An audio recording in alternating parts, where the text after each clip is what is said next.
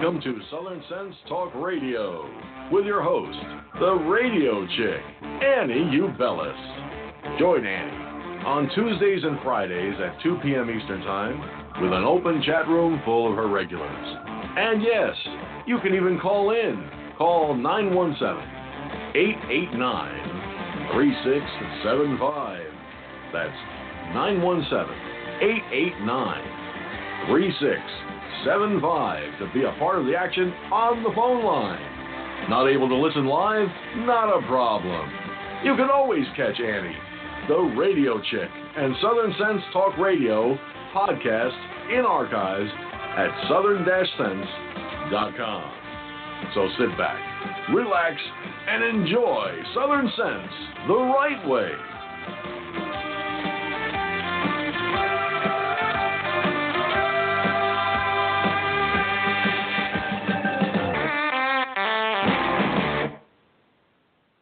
Listen, guys, I got something special just for my listeners. If you follow me, you know I usually don't hawk products. I stick to the issues important to you and me, but I think I can't keep this to myself. You may want to check this out and get in on the ground floor before everyone else jumps on the bandwagon. Now, this is just for you, my listeners. I joined up with Team Earth Water. Earth Water is a company that is faith based and patriotic. Earth water is an amazing water. It will soon be the rage of the nation and is going worldwide. It has over 70 antioxidants and minerals. It's good, trust me.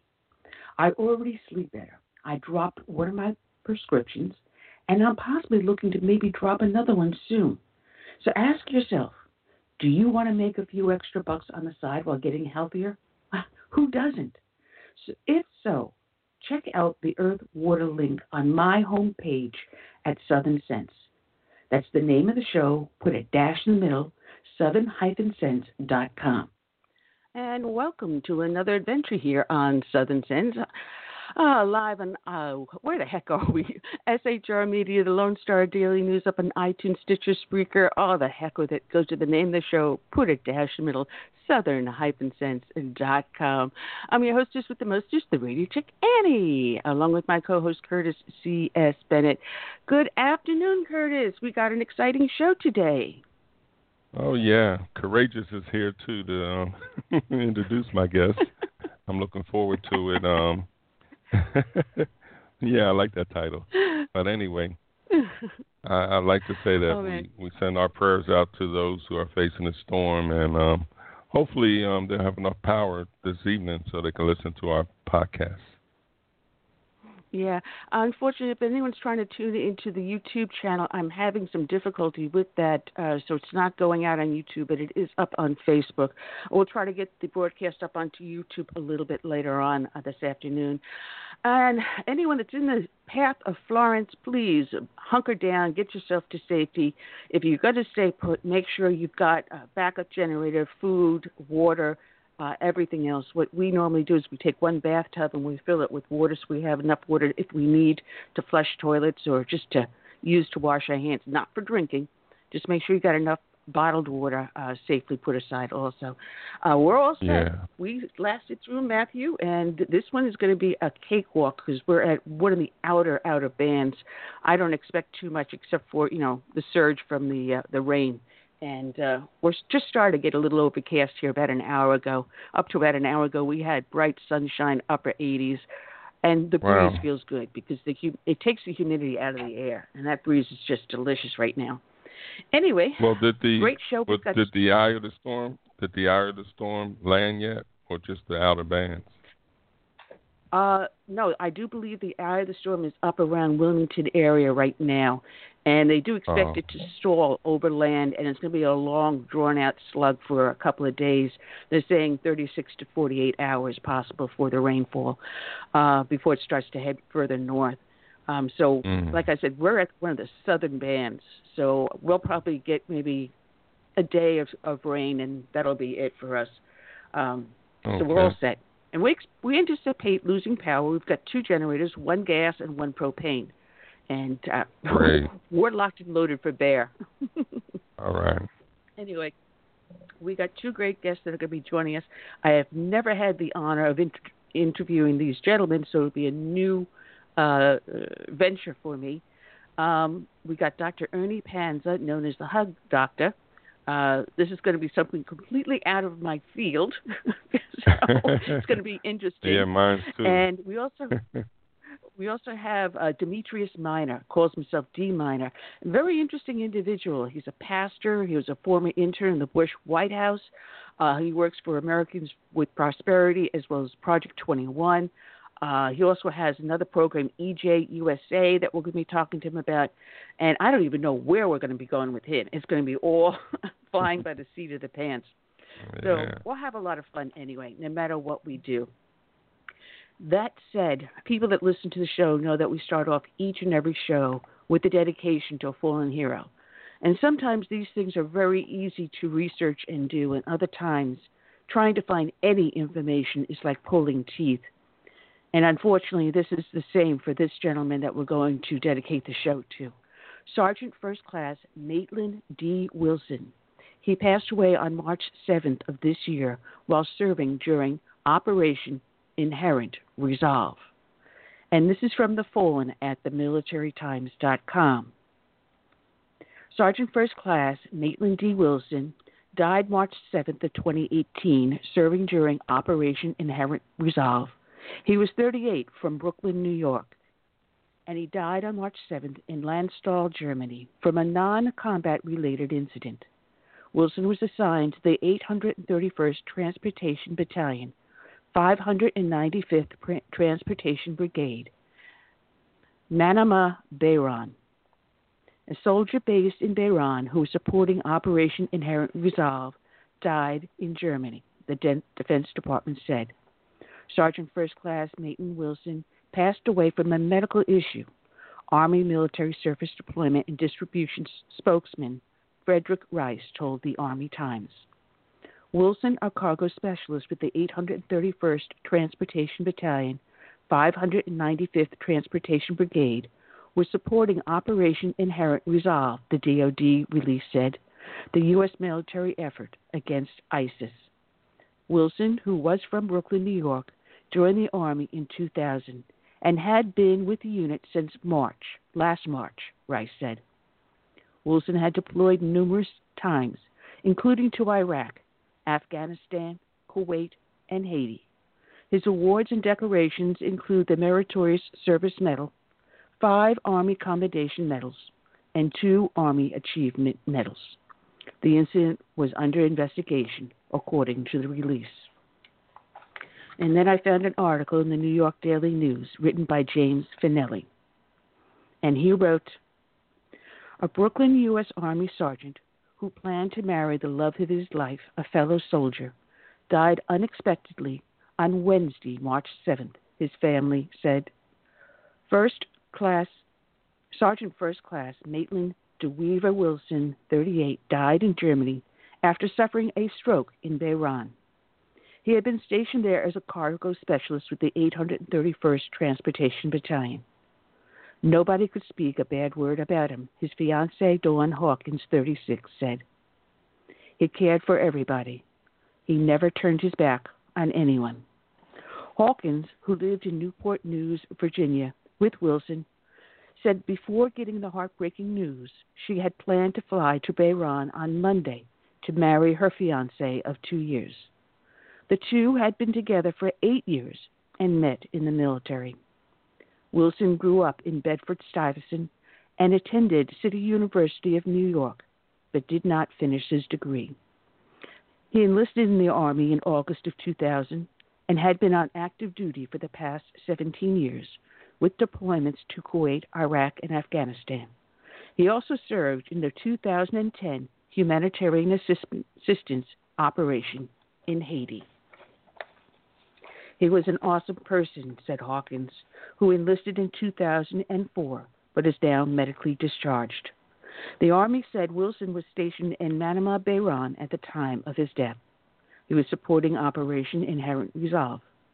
The military action aims to wipe out potential threats posed by ISIS in Iraq and Syria. Hawkins said Wilson suffered the stroke nearly two weeks ago and was transported to Landstuhl, Germany for medical treatment. His mother had flown to Germany to be with him. Hawkins said she and Wilson's family were in shock over his death. I just knew he was suffering from really bad headaches, she said of his condition before the stroke. The Army said Wilson's death was still under investigation. Sometimes these dedications are difficult to do because it doesn't speak a lot about the person, but it does speak a lot about the future he looked forward to a future with a new wife to build a new life. Today's show dedicated to Sergeant First Class Maitland D. Wilson. It is also dedicated to all the brave men and women out there who serve from the birth of our nation through today and into our future. We also dedicate it to all the brave men and women that serve as first responders, be they law enforcement, firefighters, or emergency responders. We dedicate to all these brave men and women this song, Amazing Grace. May God bless each and every one of them.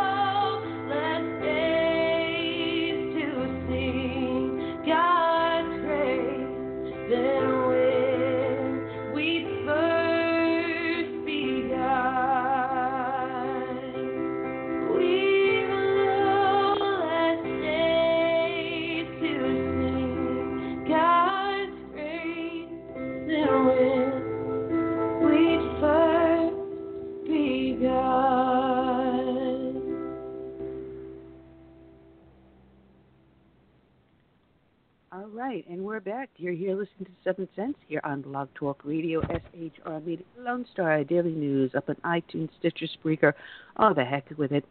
Go to the name of the show, Southern Sense, put a dash in the middle, southern-sense.com. I'm your hostess with the mostest, the radio chick Annie, along with my curious and courageous co-host Curtis C.S. I'll we'll tell you, I'm not as... up new ones, Curtis.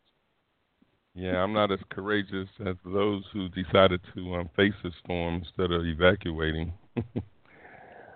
oh no, it's a piece of cake, a piece of cake. We did it with Matthew. Hey, we even broadcast while Matthew was hitting us. So.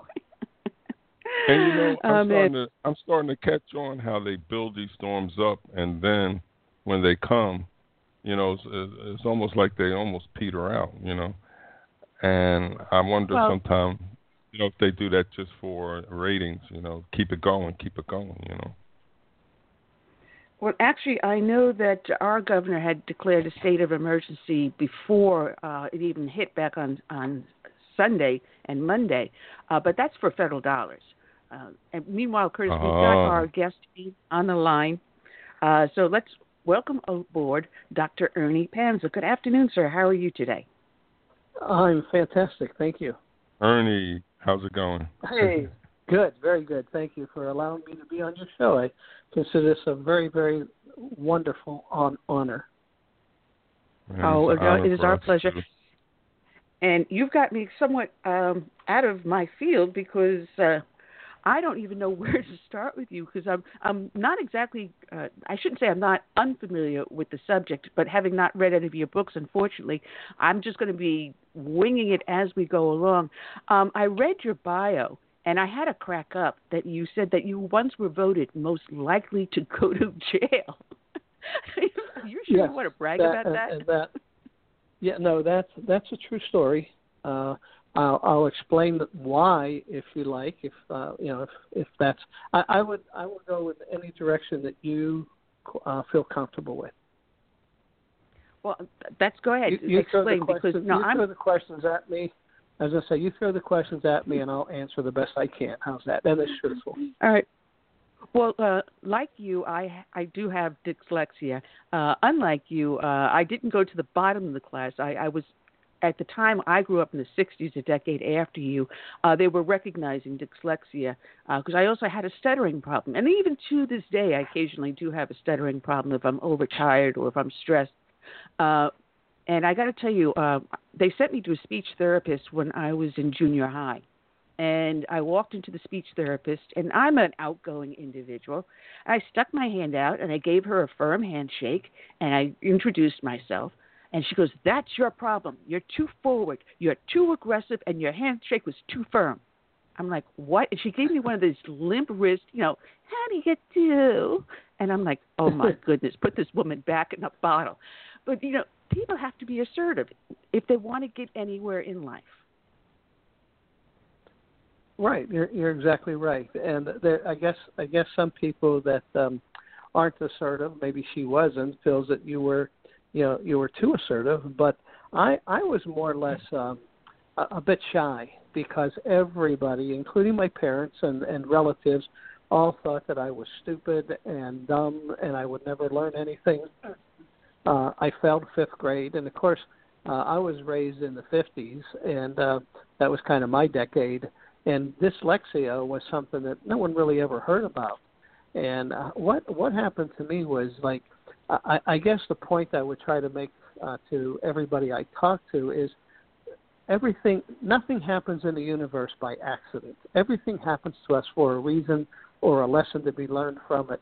And that's exactly what happened to me. For some reason, I wanted to go to the Coast Guard my entire life up until uh, I graduated from high school, which I almost didn't, to tell you the truth. And I left. I, I was raised in Pittsburgh. I went downtown to the uh, Coast Guard recruiter uh, in December, and uh, uh, went in with all these other all these other at the time all guys. Went in, sat down, and they gave us a written exam. Well, I didn't know there was going to be a written exam, and I failed it miserably. And they told me then after the exam that I I couldn't go to the Coast Guard. I didn't I didn't pass it. Uh, I was totally totally um, despondent and just out of sorts because that was my goal in life was to go to the Coast Guard. And, and this is a very true story. I walked around the corner uh, in, in downtown Pittsburgh on Liberty Avenue, and there was a large sign of Uncle Sam, and it pointing the finger at you and pointing it right at me. It said, "Uncle Sam wants you," and it was in front of the Army recruiter. And I wanted to leave Pittsburgh, so I walked in there, and I jokingly say, and this is not true, but it's just a basic joke uh, I said I want to join the army. They put a mirror in front of my face and they said fog the mirror. I did, and they said you're in the army. But that was not it. But they did not have a written exam, which was really good for me. And and a few days later, I found myself December 28th, um, and I found myself on in 1961 on a troop train with about a hundred young other young men heading for Fort Knox, Kentucky got to Fort Knox, went through basic training, ended up getting stationed at uh, Fort Hood, Texas. They sent me from Fort Hood down to Fort Sam Houston in San Antonio for training as uh, a medic. Uh, in the and why they picked that, I have no idea. But along with the not being able to read, I had severe migraine headaches.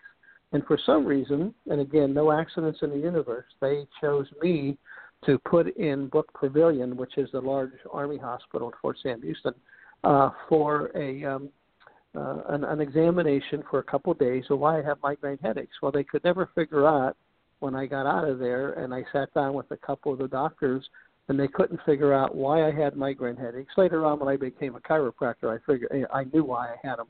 And a friend of mine got rid of them for me because a chiropractor really can't take care of himself. But however, uh, they told me that I was dyslexic and uh, and I had dyslexia, and I asked them what that was, and they said your brain's wired different than most people. You see things different, you relate to them differently, and and I said, well, can I can I read? And they said, yeah, you could, you know, learn how to read, and you could do whatever you wanted to do. So for the next two years while I was in the army, I taught myself to read. So my greatest disappointment of not being able to go to the Coast Guard became my greatest value that I had in my entire life. I found out that I wasn't stupid, and I found out I could teach myself to read, which I did. And then the next chapter of my life, I met my wife Mary uh, there in uh, Fort Sam Houston, and we had five children, and and I have now 11 living grandchildren. Thomas passed away a while back at the age of 11, at about five years ago. Uh, but my whole life changed because of something that I thought was terrible, which came out to be wonderful. Man, it is amazing. Now, fortunately for me, my dyslexia was very mild. I would reverse letters in a word, or as I'm writing them, I'd leave letters off. Uh, sometimes I would write numbers down backwards. I wasn't that bad. I was able to read and write and everything, but just my goodness, I can't imagine what you went through. But you persevered. You realized that you had self worth. Yeah, well, you know, uh, going back to what you were saying about your letters, till, till this day, I will still I have to be careful when I write. Someone gives me, uh, like when CS gave me your phone number, I had to make sure that I wrote it right because I will invert numbers. Uh, that that seems to be the only problem I have now. I basically am, I would say, um, as uh, society goes, I'm a bit of a slow reader but uh, what I read, I I, I uh, retain very very very well, and uh, that that saves me in college uh, because uh, when I got into college, I had uh, uh, one child when we arrived in St. Louis, and then while I was there, we had uh, two two other children. So uh, that retention really helped me a lot. Ernie, wow, that's um, amazing. Besides yes, the fact that they say um, people with dyslexia are wired differently, do they really know the physical um, aspects of it, or why no, I, I, you, so. I think you see things differently? I'm sorry. Yeah, it is. It is, and that's why I was wondering if they really knew, you know, or if it's just something with a person's brain, you know, something they can't put well, their finger on. Yeah, well, what happened to me is I still sometimes see the words different on the page. Uh, I'll give you a really good example. Uh, we're having this terrible uh, hurricane going through North Carolina right now, and uh, I um, all my best wishes and prayers are for all those people. But if you look at the license plate on uh, North Carolina's license, uh, uh, I read that wrong for many years. I, I seem to see things different one day, and and this was many many years. It was about 25 years ago, but I was riding. Uh, I lived in Williamsburg, Virginia. I was a chiropractor there, and my wife Mary and I were going somewhere. And I looked at the North Carolina plate, and I said to her, "Look at that. It says first to fight. They weren't the first to fight. The the the, the Revolutionary, and we're in Williamsburg, Virginia, so everything is like Revolutionary War. I said the war started up in New England, and she says, "What did you say?" And I said, "First to fight." She says, look at it, study it for a minute, and read it slow. And I go, oh, first in flight. And and that happens to me still a little bit today, but that that's the way I would see things. I, I would I would read them totally wrong. And uh, writing my books, wow. uh, my typist Joanne would give me something to read, and uh, and and sometimes she would do something wrong on purpose, or sometimes not. And she'd say, "Here, proof this." And I'd look at it and I'd read it and I'd hand it back and I said, "It looks good." She said, "No, no, no read it slow and look at the words because you're reading what you just dictated to me in your mind. You're not seeing what's on the paper, and that that happens a lot. Well, yeah, because Kel um, is asking in the chat room, what do you mean when wired differently? And I find that sometimes when I'm reading something, I'll read it wrong. And then I'm going, wait a minute, this doesn't make sense. And I have to stop. I close my eyes for a split second, look back at the words. And sometimes it takes me two or three times to realize what the actual word is that I'm looking at. And it, it's not, not just vision, but as I understand it, people that have dyslexia are extremely intelligent people. So sometimes the mind is working faster than the vision is, or faster than your mouth or your hand is. So I, maybe because we're I, rushing, and she's right. You know, I was taught I, you had to stop, slow down, and look at it again. I'm, I'm exactly the same. Like I said, when Joanne typed something for me, and she'd say, "Read it," I wasn't reading as much it was on the paper. I was reading what I had just dictated, and I have to slow down and read things uh, a, a time or two just to make sure they're right, and and read almost not each syllable but each word very very slowly. And it just happened the other day. I was having some seminars uh, here in the Jacksonville area, and I went to um, the printer, uh, this young lady, very very nice lady, helps me all the time with my stuff, and she knows I'm dyslexic. And she says, "How's this look?" And I read I read some stuff that I had written to give to her, and I said it looks good. And she says, "How's it look?" And I said it looks good. And she said, "Look at it again." And I said, "Oh, I see a I see a mistake." And she says, "I knew you were going to find it, but you have to." You know, she she knew how I was, and every time she did something, she would make sure that that I I read it once or twice so it was what I wanted and not what I thought was on the paper.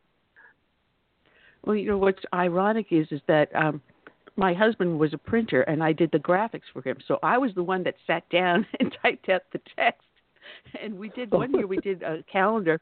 We were doing we were doing up in New York tie charts and calendars and we put I don't know how many tens of thousands of these calendars together and the word October was missing the T on the whole these calendars. and only one company we delivered these calendars to noticed the mistake. so yeah, it can be a little costly there. Wow. yeah, that would be a little bit costly. oh man. Now um, you're known as Curtis. Go ahead. I'm sorry. Go ahead. No, go ahead, please. Yeah, I was going to say you you've done some work um, regarding maintaining a positive attitude. Can you tell us a little bit about that? Well, I I, I think I, I feel this way. I think that no matter what goes on in our life, when we wake up in the morning till we go to bed at night, and even going to bed at night, we have two choices all the time. We can choose, like when we wake up, we can choose to get out of bed or we can choose to stay in bed. We can see the day is going to be and choose the day to be a great day or not a great day. Uh, a lot of times when I do, do talks and whatever, I tell people, you know, you can open your eyes in the morning and, and go, good God, morning or you can say "Good morning, God." It's the same same words, just in different, uh, just changed around and uh, with a total different meaning.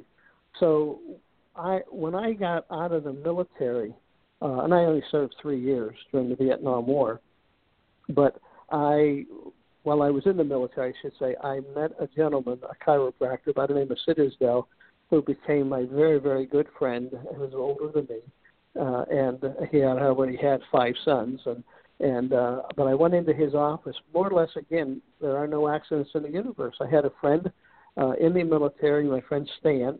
He said, you know, you got those bad migraine headaches. You should go see a chiropractor. And I said, well, I don't know anything about it. And then we were called quacks, and I said, you know, what are those quacks going to do for me? You know, condemnation without knowing anything. And he said, well, my uncle in Latrobe, Pennsylvania, is a chiropractor. Arnold Palmer is uh, one of his patients, and he helps a lot of people with migraine headaches.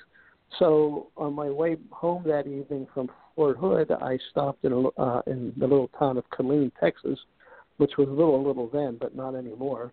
And I uh, walked into this chiropractor's office and that I had seen, and I met uh, Sid Isdell, and I told him what was going on. And he said, "You work over at the hospital?" And I said, "Yeah." He said, "Can you get me two X-rays?" Over there so I don't have to charge you for x-rays? And I said, yeah. He wanted an AP and a lateral cervical x-ray. I got that for him.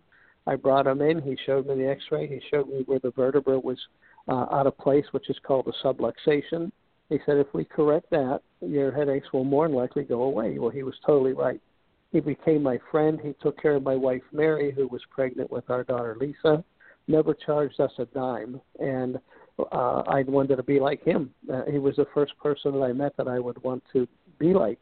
And I said, well, uh, how do I become a chiropractor? And he helped me get in chiropractic college, and you know the rest was history. I, in fact, uh, tell you the truth, uh, I did not know enough really to get into chiropractic college as far as academics.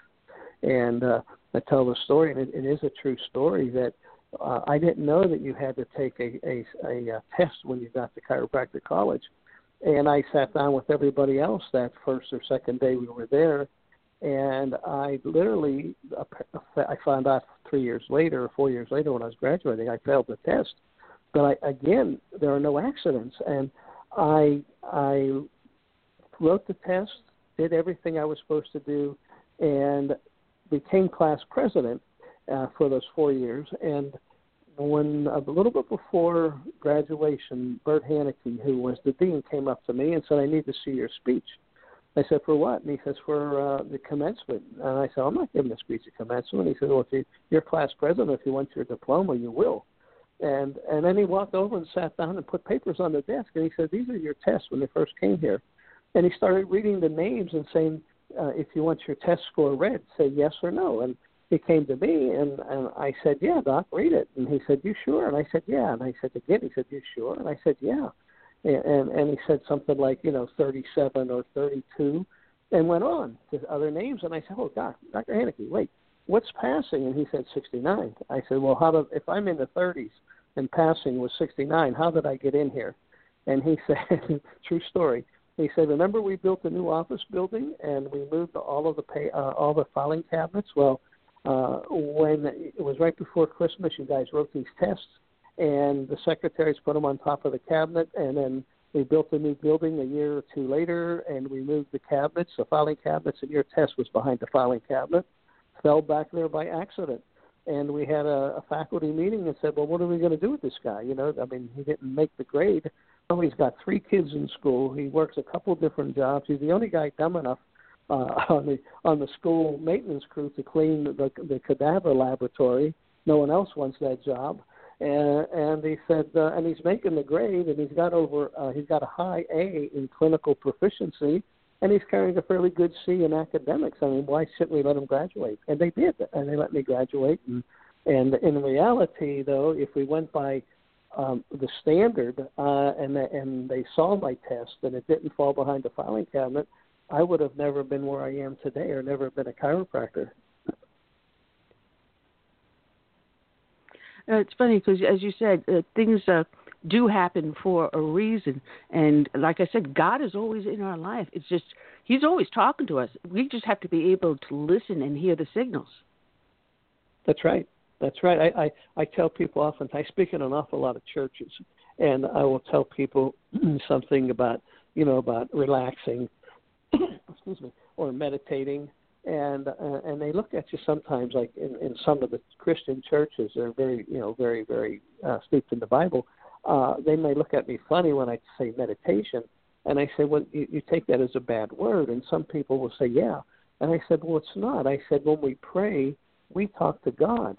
When we meditate, God is talking to us. We're just in silence listening, and and and that's basically what meditation is. I mean, there's techniques to get into deeper meditation, uh, quite a few of them, but uh, even if you just sit and listen and try to relax and don't speak, things come to us all the time. Uh, the, the funny, funniest story that I ran into was that my mother. I wanted to quit school, and, and my mother was going through some very, very uh, trying mental times. And um, for some reason, when when I couldn't read, uh, like in first, second, third grade, she'd make me get my my books and read and spell after dinner while she was washing dishes. And if if I didn't know stuff, which I didn't, she would slap me and and even to this day, I'm I'm really uh, no one. If someone slapped me in the face, I get kind of like a, uh, I, I kind of I kind of have a flashback in a way. But um, you know, and I took it. But when I got into high school, I kept saying I want to quit school. And she says, "You're going to graduate. I don't care if you have a wife and three kids sitting in the audience." And that's what I heard all through high school. I went to the army. I went to uh, chiropractic college. I got up on stage in St. Louis, Missouri January 19, January 28th, 1968.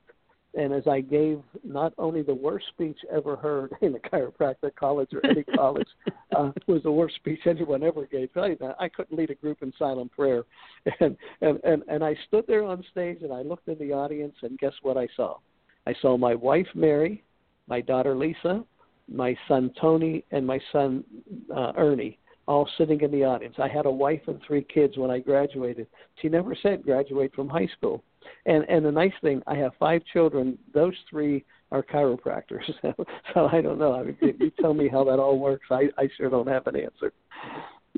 You know, it's funny because my father, I remember him going to school while we were going to school, and he would sit down at the kitchen table and do his homework while I was sitting there doing my my homework. Uh, and it's it's true, you know. Uh, back then, guys coming home, World War Two, uh, Korea, Vietnam, um, they were going back to college, you know. And and there are these young whippersnappers in the class thinking they know more than the guys that have been uh, through battle uh, it, it was amazing. Uh, but my dad did graduate college with a degree in engineering. I'm not an engineer, but I do know how to fix a wire here and there. yeah, uh, uh, you, but, know, it, you know, it's like. Go ahead. I'm sorry. Go ahead. No, I, said it was a great example for us to grow up with, and it's not something you see a lot of today. Well, you know, one of the problems with today, though, I mean, uh, all the new stuff that the kids are learning and people that are that definitely my age it's really i'm really out of the loop i mean uh here in um, 11 days i'm going to be 76 years old and i and i just bought a new computer uh and i say just it was like 2 months ago i still don't know how to work it you know i, I have this earpiece that i'm supposed to be using right now putting it on my around my ear so I can talk better in, into it. And I'm just talking in my cell phone because I'm never sure if I have that thing on or not. I mean, there are so many things that, that I don't know. I I just uh, uh, signed up for a do a uh, do a conference call for a company I'm with, and I got a I got a conference line, and, and I haven't used a free conference call. The lady that um, uh, that runs the company uh, texted me one time and asked why I didn't I didn't use it, and then the uh, owner of the company, Don, he texted me and wanted to know why he didn't use it, and I still haven't used it because I'm not sure I I, I don't know how to do it. You know, I just need. Uh, I'm so far out of the loop when it comes to all this new stuff. Yeah, but but um, well, don't, uh, Yes. Don't worry, because uh, my husband, when I taught him how to do texting, he was like a kid in a candy shop.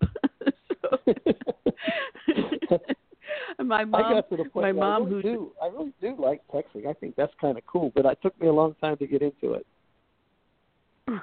My mom has a cell phone, and she finally figured out last year how to take a picture with it, and she was having so much fun with that. And she's slightly older than you. but uh, tell us about these seminars and workshops that you have, because uh, one of them you have is like know what your goals are. Uh, we've got kids coming out uh, being told go to college, you know, get free Obama college, you know, and they have no idea or direction in which they're going to. So you've got parents paying tuition, and you have students taking out student loans, but no direction. Right. Um, well, I, I think that the problem being is that we we've been kind of in a way uh, sold a bill of goods uh, for that every child should go to college, and and that's I don't think that's I don't think every person is college.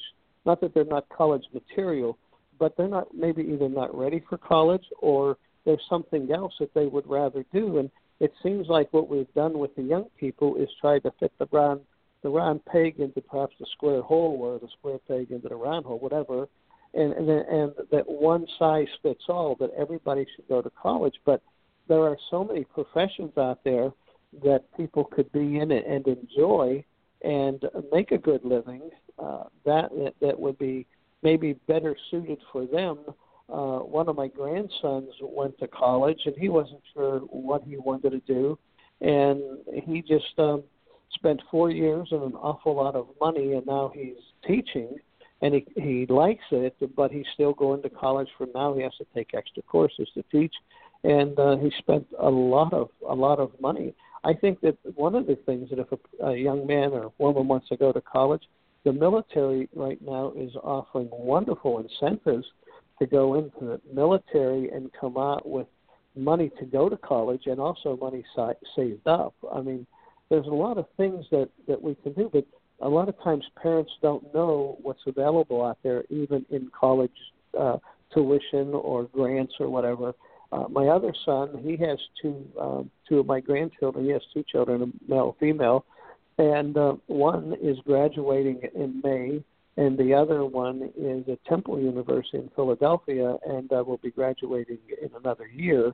And they've been able to get many types of different grants and scholarships uh, that, uh, that that they didn't even know were available, but they started looking into it and found there was a lot of things available to um, to go to college if that's what uh, uh, an individual wants to do. I think sometimes parents might push their children to go to college more than the children want to go to because it it it's good for they feel that it's good for them, you know, good for the children, you know.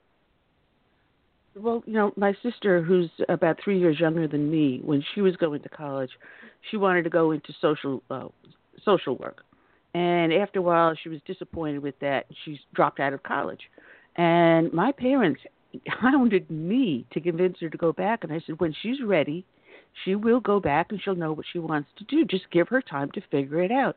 And she took a couple of years off, and sure enough, two years later, she went back. She became an attorney. She graduated in the top 10 throughout the country, which meant she could practice law in any state. Uh, she just has to pay the fee. And uh, she's a prominent partner in a law firm up in Albany, New York. She's been a partner in two different firms. Uh, it's, the kids have to find their direction, but this comes to my point where they have to know what their goal is before they take a step in that direction.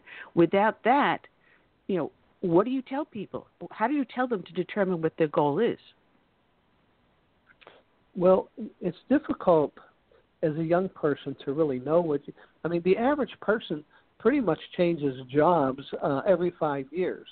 So it's difficult to tell somebody to go into college and they're going to spend, you know, three, four, five years or more in college, and then when they come out, they want to do something else, and or they work for that that a while, and then they find that they're not suited for it, or they don't want to do it, and things change. Uh, I was in Williamsburg, Virginia, uh, last year, and I went to the Rotary Club meeting that I used to belong to, and one of the guys sitting next to me was uh, OBGYN. And he looked at me and he said, Ernie, he said, boy, he said, you got out at the right time, out of the profession. And uh, I said, why? What's going on, Doc? He said, my wife and I uh, work harder now than we've ever worked. He said, I've been in the business now almost 40 years. And he says, and work harder now than we've ever worked, and we're making less money. He says, our malpractice insurance is well over fifty thousand dollars a year. He said, I almost cannot afford to stay in practice anymore. Uh, we're thinking of you know hanging up, hanging it up, and so there's one of the reasons why things things change. Uh, sometimes for the better and sometimes not for the best.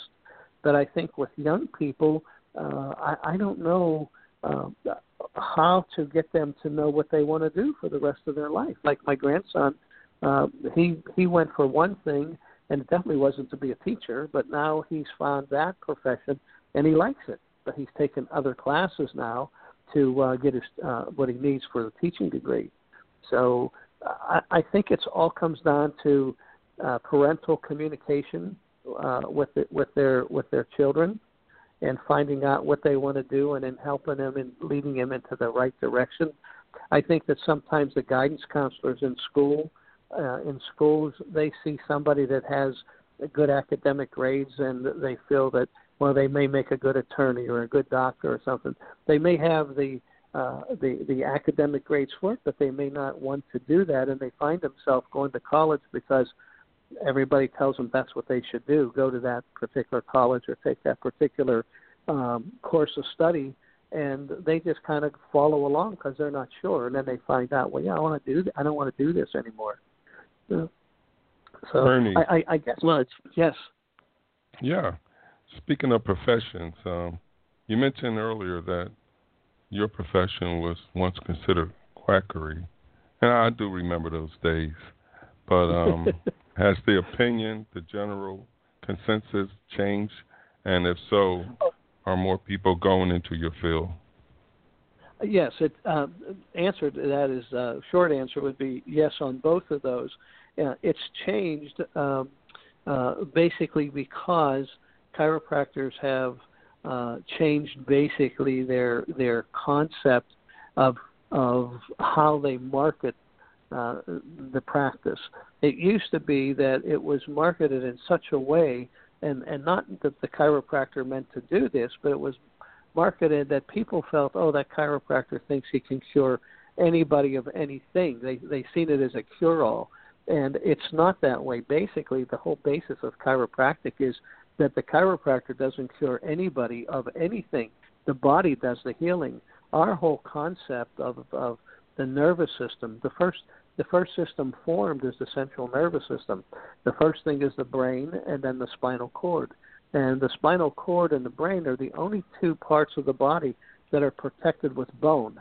The brain with the skull and the spinal cord with the with the vertebra.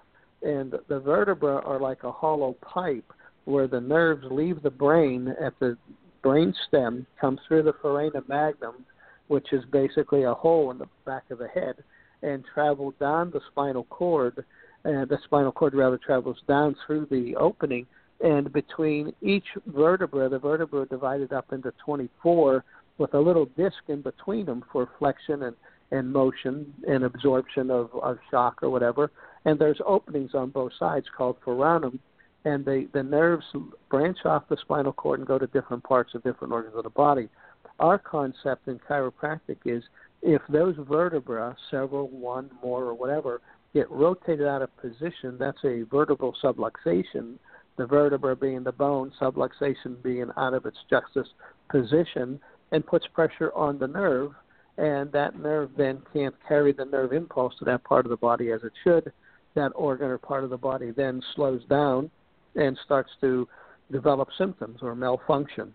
And then the medical profession diagnose that many times uh, right, but they diagnose the, the condition, it's the organ that slows down, so we have to fix the organ. And uh, sometimes it's not the just the organ it's the wire to the organ. It's like taking a very very simple analogy would be uh, taking a hose and hooking it up to a sprinkler uh, on the side of your house uh, a faucet on the side of the house run the hose out in the yard and put a sprinkler at the end of it turn the water on and let the water come out the sprinkler like it was meant but let's say your child comes along and takes the hose and kinks it then the water doesn't come out the other end because it's not getting through. Depending on how much pressure is on the kink, depends on how much water comes out the sprinkler. And you can move the sprinkler, or you could treat the sprinkler. You could put more, more holes in the sprinkler. But if the water's not getting to it, it can't express what it was supposed to do, express water through the through it. And oftentimes that analogy is pretty much like what chiropractors do. And and the second part of your question is uh, basically uh, more more young people are going into chiropractic because they're seeing that uh, the concept of it's a, it's a good profession. One of the problems we have is that many young people uh, now that we have we used to have four years of chiropractic college. Now they've added two years to it, heavy in the sciences before you go to chiropractic college. A lot of the kids will come out uh, into college that are two years and somehow find out about chiropractic as a profession, and they'll say, "Well, that's going to be a good profession. I'll have a title doctor. I'll I don't have to do surgery. So if I'm if I don't like to see blood, uh, you know, I'll, I'll I'll be able to live in a you know a, a nice income." And so they get into it for basically oftentimes the wrong reason. They get into it for what's in it for them and not what it's in for the other people. The older chiropractors like myself we were all under chiropractic care. Every every student in my class, every one was had gone to chiropractors for some condition or an immediate member of their family. Uh, in my daughter and son-in-law's class, uh, they they were two, and there were one uh, one other gentleman uh, who were to a chiropractor.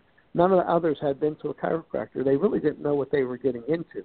So we had more chiropractors, but the problem is that, that hopefully they found out what it was all about while they were in college because and not just go because of what they could gain. Uh, I, I mentioned Sid Isdell, the chiropractor I went to. he never charged us any money. I was I was in the military. Mary was pregnant with our first child. We went to him uh, when when he when he told us to get there, and we went. And he would never charge us a dime. When I wanted to go to chiropractic college, he wrote letters for me to try to get me into chiropractic college. Uh, when I came out of college and opened my office, um, I had a couple different offices in different states. I had a basket on my desk, and people came in, like in South Carolina, Summerville, South Carolina. I had a basket on my desk, and people came in and got adjusted, and they put in the basket whatever they thought they could afford. I did the same thing in the mountains of Virginia. Uh, you know, so basically, and, and I did it for a while in Williamsburg, Virginia. And basically, what I was, I guess, what I was trying to do was pay back a debt that Sid Isdell, uh, that I felt that I owed Sid Isdell. And once you take the money barrier out of the way, then then people can can get what they need. So it was just this my idea of how I wanted to run my practice. Man, that's called an old time doctor. I used to have a doctor like that. Um we would go in and all right, uh, what's the fee for today? And it would be like $65 or something like that. And it's like, well, what can you afford to pay? And you would write the check or give him whatever you had. And then he says, you know, if you can pay me back the rest of it, fine. If not, then, you know, whatever. He knows he knew that right. these people needed assistance. And I came from a family of four kids and both parents working. So, you know, money was tight. And but yet no matter what, there was always some form of medical care for that person. You know, now with with the way we've got with Obozo care, you've actually cut down on the ability to people have access to services. Where in the past, when you and I were growing up, the good old country doctor was always there, no matter what. Right, right, and and they there was a whole different reason because they were there for what they could do, uh, not what they could get. You know, and in today's society, you know, I tell people, you know, we have to get to the point where we are to the point now where we love things and use people. We need to get to the point where we used to be, where we love people and use things. And, and this past weekend, I saw such a, a total outlay of love uh, on Saturday. It was unbelievable. We we have here in North Florida uh, a phenomenal number of veterans. We have almost uh, over uh, over 150,000 veterans, and in North Florida. And we have an organization, it's uh, a veterans movement actually, because we have many splinter groups of, like I belong to the Vietnam group and I belong to the VFW and, and, and there's lots of different, there's the American Legion, there's lots of different groups, better, they're Korean vets, um, but the one that it's called it's called Vets for Vets, and it's a movement to get all these different groups under one umbrella, so that we can do things and get things and petition and get better service for the people who need it at the veterans uh, hospital and the clinics and stuff. They've come a long way, a very long way in the last year because when I first started going there, um, and I go very seldom. Fortunately, I'm very healthy, and I go very seldom. But I, I see uh, the people that work there. Their attitudes are so much better. They're they're not there like that, like they have to be there. They're there more or less like they want to be there and the care is better and the the people the doctors and the nurses take time. I even had one of the nurses the other day uh call me and and make sure that everything was okay and and uh and was was um uh very upset that they forgot. They i went there on the day of my appointment but somehow it got mixed up and i got a letter stating that i missed my appointment. And when kaya called me i told her and she said no you were here. I remember talking to you and uh, I mean, she said, "I'm going to get this straightened out right away." So they're very they're very attentive now. Uh, I, I I can't say enough good about how well they're they're they're they've come on a, on, in a short time a long way. Yeah, because we had on the show uh, Sergeant Dave Davis, and he was going between Florida and New England, and he was misdiagnosed so many times until it was too late uh, the cancer finally took him in the end. Uh, at that point, the VA was just giving him a whole rash of, of crap. Uh, no other polite way to say it. And when he was finally diagnosed, it was just too far gone. So unfortunately, he oh. lost his life because of the abuse from the VA system at the time. And uh, I'm glad to see that it is turning around. It is important that, that we do take care of our veterans and take proper care of our veterans. Give them the ability to go to the doctor they choose and not be forced to go into a a meat line, which is basically what it, it became after a while. Most of these VA hospitals are very, very good, but the few that, like the one in Phoenix, there's no excuse for that. Absolutely no excuse. And yet, to this day, not one person has been fired for the VA for the abuse of the veterans. As hmm. a shame. Yeah, yeah.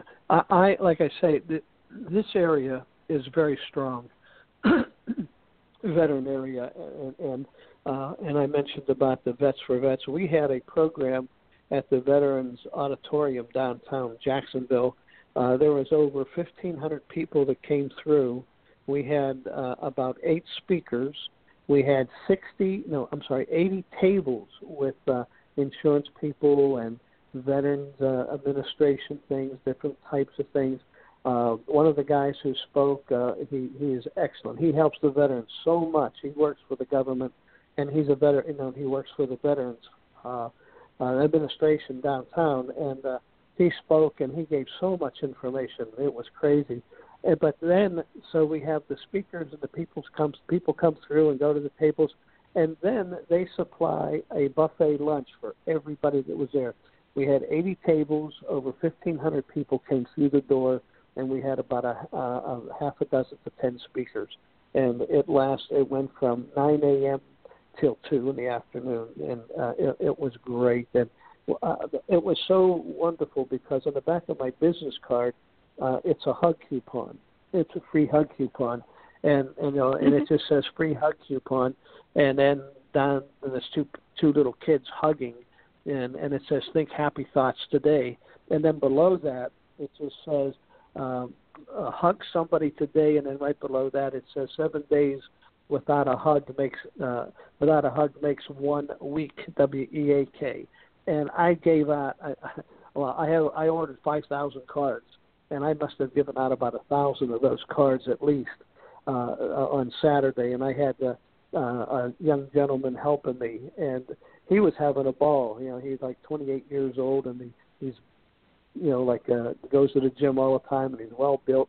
And he kept coming back and going, Doc, every time I give somebody a card, they want to give me a hug. I said, well, the card is a free hug. and he was cracking up. He just couldn't believe it. And, and it's so funny because he left two days ago. He left Jacksonville. He works on a on a boat uh, that pushes barges up the Mississippi River, and he he works 28 days and comes back for 28 days. And he never had anything like that in his life happen to him. Uh, you know, because because he's kind of a, uh, uh, uh, you know that's a, that's a tough job. You got to be a rough person kind of to be be on a barge going up the Mississippi River to Minneapolis or wherever in the wintertime. And, oh and yeah. He was, he was having so much fun he couldn't believe it. He said, "Can I do this again next year?" I said, "Well, don't have to wait till next year. We have one uh, the first uh, first half of December. We do three a year. You come to the next one." He said, "Well, I'll I'll get my time off and I'm co- I'm going to come." I said, "Great." yeah. And so it, it, it's it like goes know, to show. It, goes to show that, that no matter who the person is or what their their job is, there's an inner child in each and every one of us. If we can only tap into it and tap in the goodness that is innate in all of us. I got to tell you, um, I was at the uh, hospital the other day for a test, and I'm sitting in the waiting room, and this gentleman sitting in front of me, and he had on a World War II veteran cap and as he was walking past me, I stopped him and I said, "Thank you for your service, sir." Actually, I got up and I walked around to him, uh, and it, he, I guess it was his daughter with him. I shook his hand and I said, "Thank you for your service," and I told him that my father was a World War II veteran and I lost him only five years ago.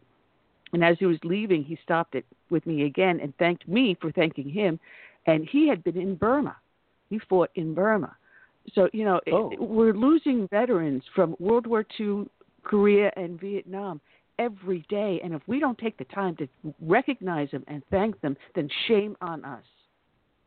That's right. You know, uh, following that story, um, the gentleman, the young man I was talking about, his name is Brian, and I was in Publix supermarket, and I I was put my a couple groceries I had on the counter, and on the belt there, and I turned around. He was standing behind me, and he and he and he's big. I mean, he's very, very, very well defined uh, as far as uh, lifting weights.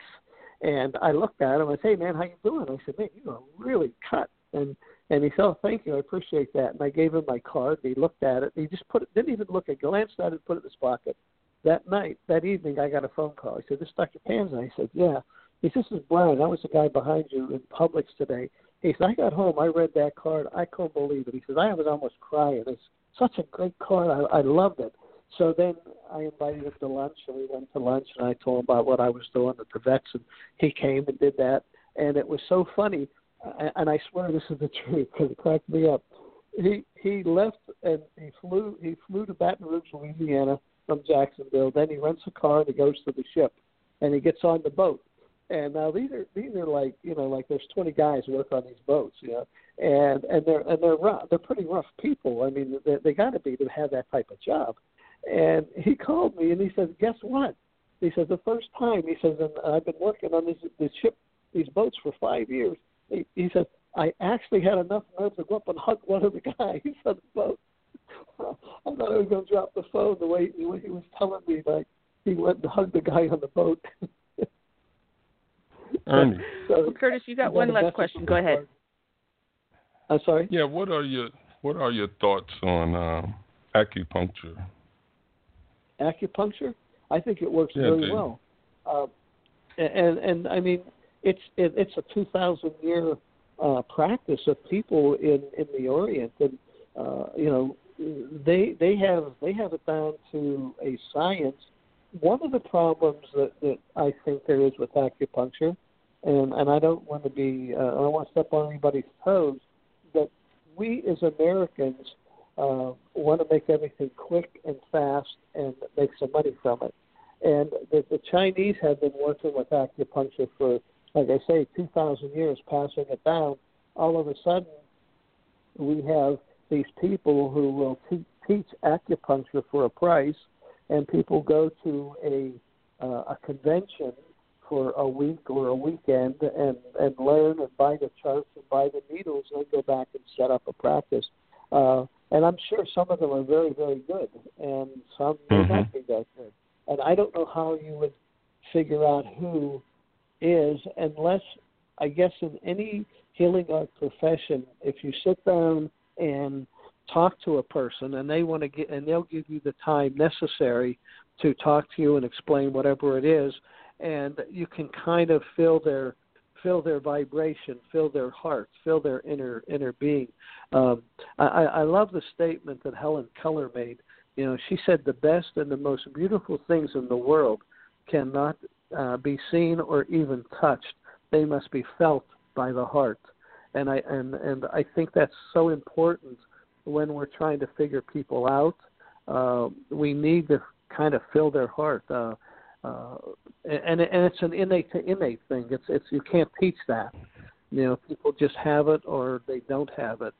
Uh, I talked to a lady on the phone uh, a little while ago, right before the call. I I was down in uh, Lady Lake, down south of um, Ocala, Florida, and there was an article in the paper about her starting a class on uh, a writing class and how people could write their books. And I saw the article and I called her the other day and I told her who I was and I said if you need any help I'd love to help you and uh, and love to meet up with you. And she called me today right before we got on the call a little while before that and she told me that um she would love to meet me and uh get together and you know like we could share ideas to make this a better class and and that that mm. was that was good because oftentimes sometimes you'll call someone like that and they'll think you're trying to uh, you know steal steal their their thunder or their ideas or something. Yeah. And she was very very polite, very open. So we're meeting uh, next Thursday morning at nine o'clock in in Ocala and uh, talk a little bit about how we can kind of pull things together to make it better. Well, that's great. Well, Ernie, it was a pleasure having you on today. Looks like we have our next guest coming up in the, um, on hold. But is there um, a website you'd like to put out for our listeners yeah, my, to? Um, yeah, my website's very easy. It's uh, it's just dr no period, just drpanza.com. and uh, the books are listed on there and information on there and uh, who I am and my my claim to fame is on there also, and it, that that's that's my uh, letter from President Reagan. Uh, many people, oh, okay. real quick, I got to go. President Reagan uh, worked for B.J. Palmer, who was the developer of chiropractic, and uh, and way before he was president, of course. But uh, he went on to be president, and so when I wrote my first book, The Life and Times of B.J. Palmer, who was a developer of chiropractic, I sent it to the White House, and uh, he sent me back a very nice letter thanking me for the letter, and I also sent him a tape about chiropractic that I had made, and uh, so so I call that my claim to fame because I never, I don't think I'll ever get another letter from a seated president. That was kind of cool.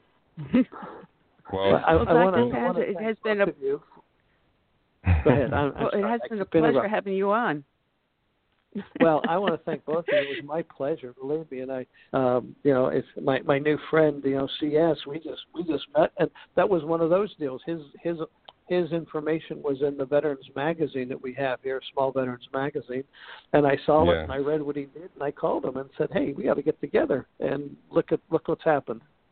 So, thank yeah. you both. I mean, it took a, it took I about a month, but we finally got together.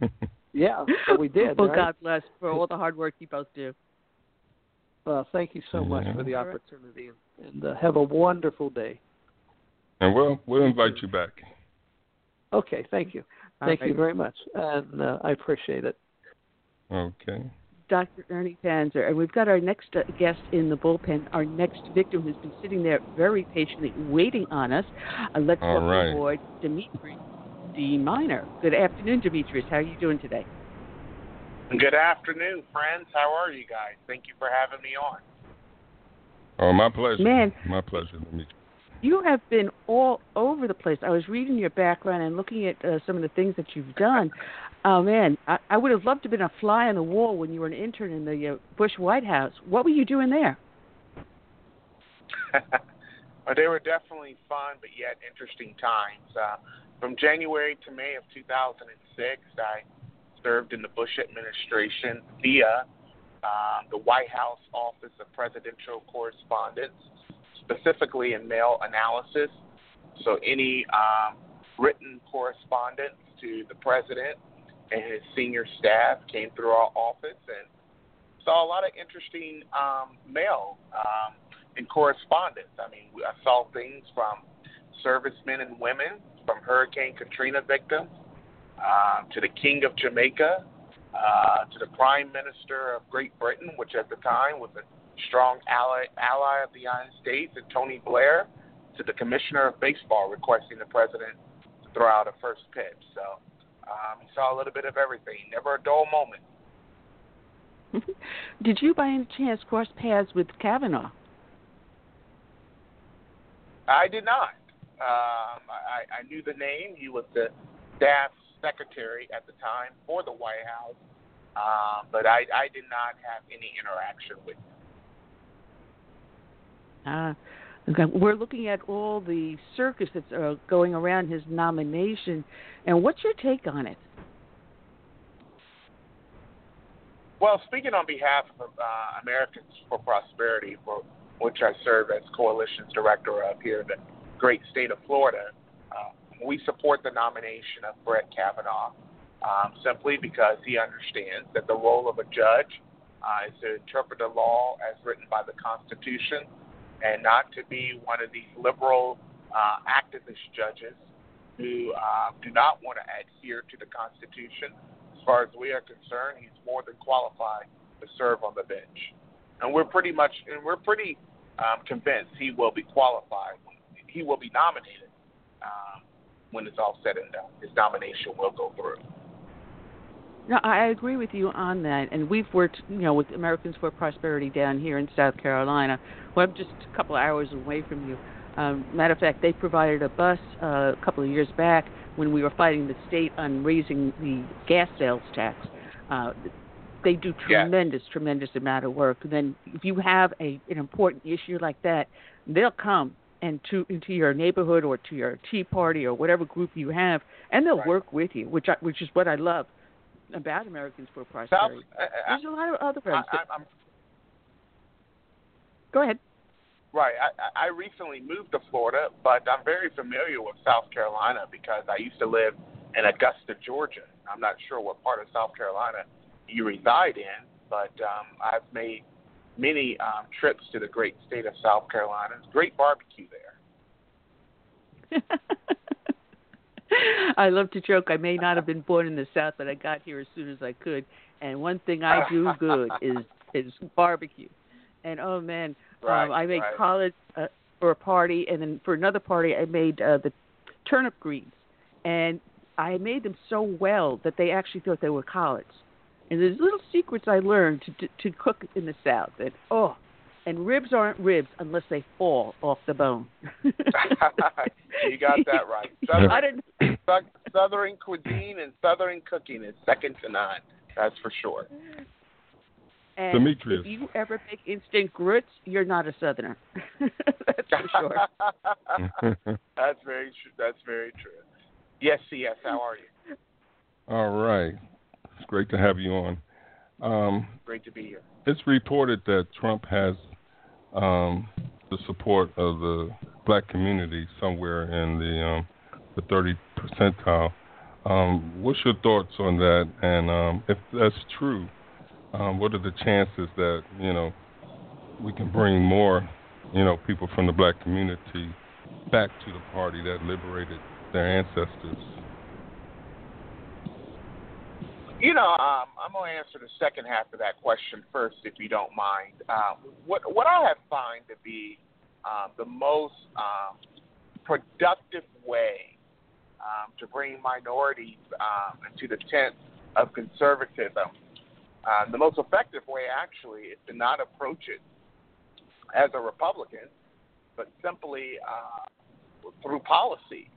Uh, for better or for worse, uh, the Republican brand uh, has become very tainted in, in recent years, and that's not to say that the Democrat Party don't have struggles and issues of their own, because we all know that that's true. However, um, due to uh, mythological media narratives and how conservatives have uh, played defense for so many years, uh, there is a perception about the Republican Party among uh, many uh, African Americans and minorities that is quite negative, and so we've been fighting against that for years. But if you would go into their, these communities, and if you would approach it simply by issue, you will find that many minorities are aligned with us. For example, uh, working uh, with Americans for Prosperity, and as you may know, we're nonpartisan.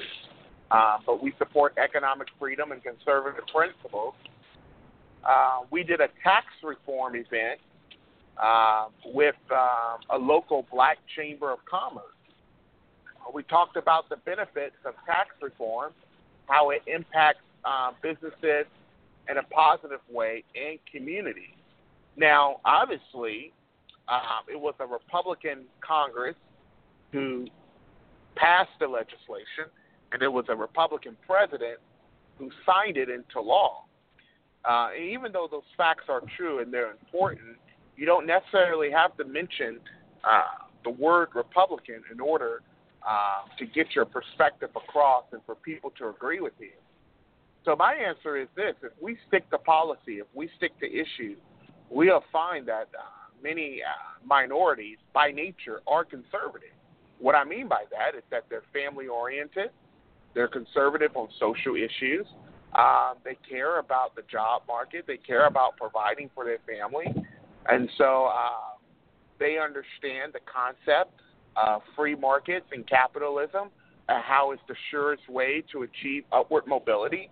I do not know if the 36% of African American uh, support, if that's true. I've always been skeptical of statistics coming from the Department of Labor simply because they don't tell you um, everything, including people who are no longer participating in the workforce. So I do approach that with cau- uh, with caution, but I do think that people are turned off by the Democrats' tactics and methods, and that conservatives should take advantage of this opportunity. Wow. It's it, it, it is true that you know if you sit down and you talk issues one on one with people of my minorities, you know, you will find that you have basically the same values.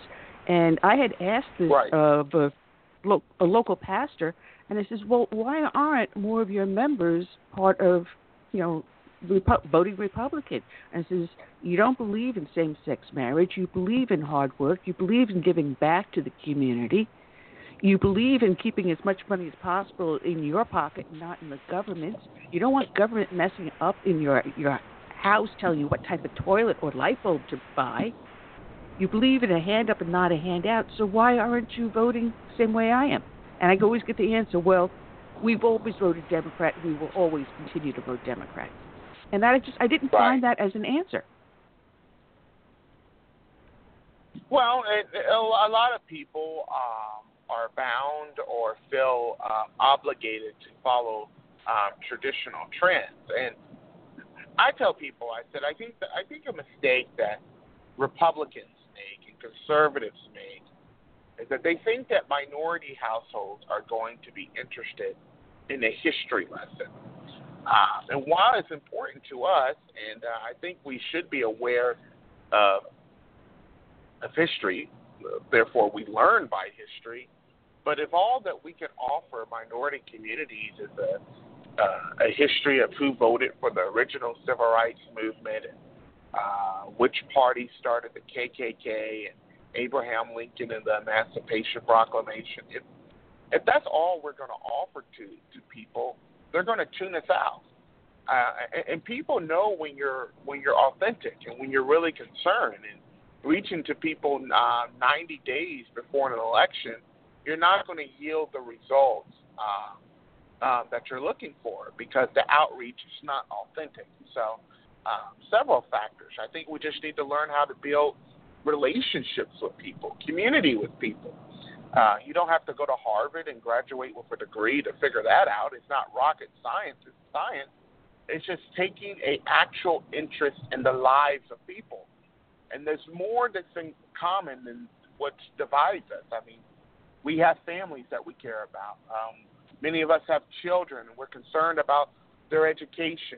So when you talk about school choice, when you talk about a child's education not being bound or not being determined by the zip code that they live in, you find a lot of commonality and agreement with minority households. And so, uh, you know, I, again, I think if we if we try to tune out the noise and we talk to people issue by issue, um, I think that's where we'll find more common ground.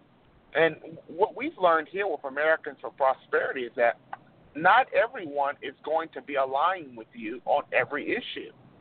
I think for too exactly. long we've we've given out these proverbial litmus tests to where if people agree with us on abortion and and um, same-sex marriage, but they disagree with us on criminal justice reform, or they disagree with us on the economy, we we fail to um, build a relationship. And so I think we have to take it issue by issue, and if they align with us on one issue, great. We uh, we build upon that. Uh, but if they don't align with us on everything else, and that's fine too. We, I mean, it's it's how life goes. You know, it's funny because you were so correct on that. We were here fighting because I'm the leader of our local Tea Party here in Beaufort, and we were fighting a school increase in the sales tax, not sales tax, the uh, millage rate, and they were having all these beautiful building plans, and one of the plans in this school tax res, uh, resolution that was going to be on the uh, ballot included a air conditioned snack bar for the high school in Hilton Head, as if the people in Hilton Head couldn't afford to build one themselves. Uh, but it was right. it was all these really beautiful things that they had going mostly into affluent uh, neighborhoods. And uh, the Black Chamber of Commerce was meeting, and shortly after they broke up, uh, some of their members drifted over and were starting to argue for the sales tax. And when we broke it down and said, how is this tax going to help the elementary school out in St. Helena. Nothing is going into the classroom. It is all going into the building itself and not to the individual student. How does a snack bar in Hilton Head High School help you in St. Helena?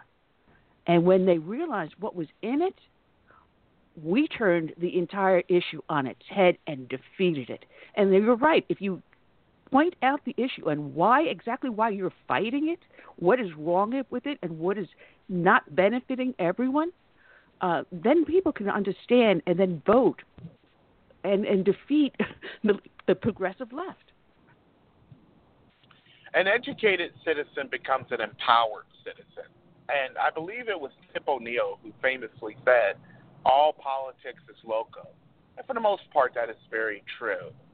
We make a we uh, we make a lot of havoc over national elections and um, the presidential election and uh, the U.S. Congress and uh, um, the United States Senate, and those are important too. But th- there's too many people who are aware of that, but they don't even know who their mayor is, who their city commissioner, their county commissioners are, people on the local school school board. That's going to have the most direct impact on their lives.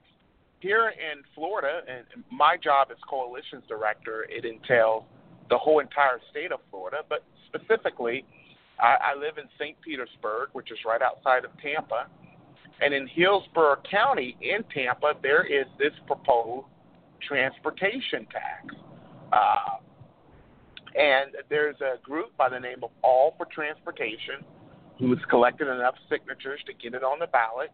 And but what we're seeing is we're seeing progressive movements trying to inf- infiltrate the local and state government with tax hikes, which is going to have a negative impact on people is going to number one undo the tax reform that has been placed, uh, that has been signed into law, and that's um, positively impacting Floridians um, all across the state. Number two, you're going to see about 15 to 16 billion dollars worth of tax increase um, over a span of 30 years. And who's going to pay for that? Taxpayers. And, and number mm-hmm. three, they're talking about, well, this is for roads and this is for transportation, but a lot of it is for facilities or, or resources that most people do not use. And who's that going to impact the most? It's going to impact the poor. It's going to impact uh, those uh, who don't have the finances um, to to uh, help pay for this huge tax. Uh, and so we're fighting that on a state and on a local level. And um, it, like like you just brought up the example of what's happening in Beaufort. Uh, it's happening here in Florida uh, because if the progressives can't win national elections, they're going to try their best to infiltrate state and local elections. Well, Dee, we've got uh, phone calls. Uh, we've got callers in in the studio. Let me bring the first one on. Uh, let's bring on Sweet Sue if we can get the computer here to accept. There we go. Hi, Sue. How are you today? Hi, I'm doing really good.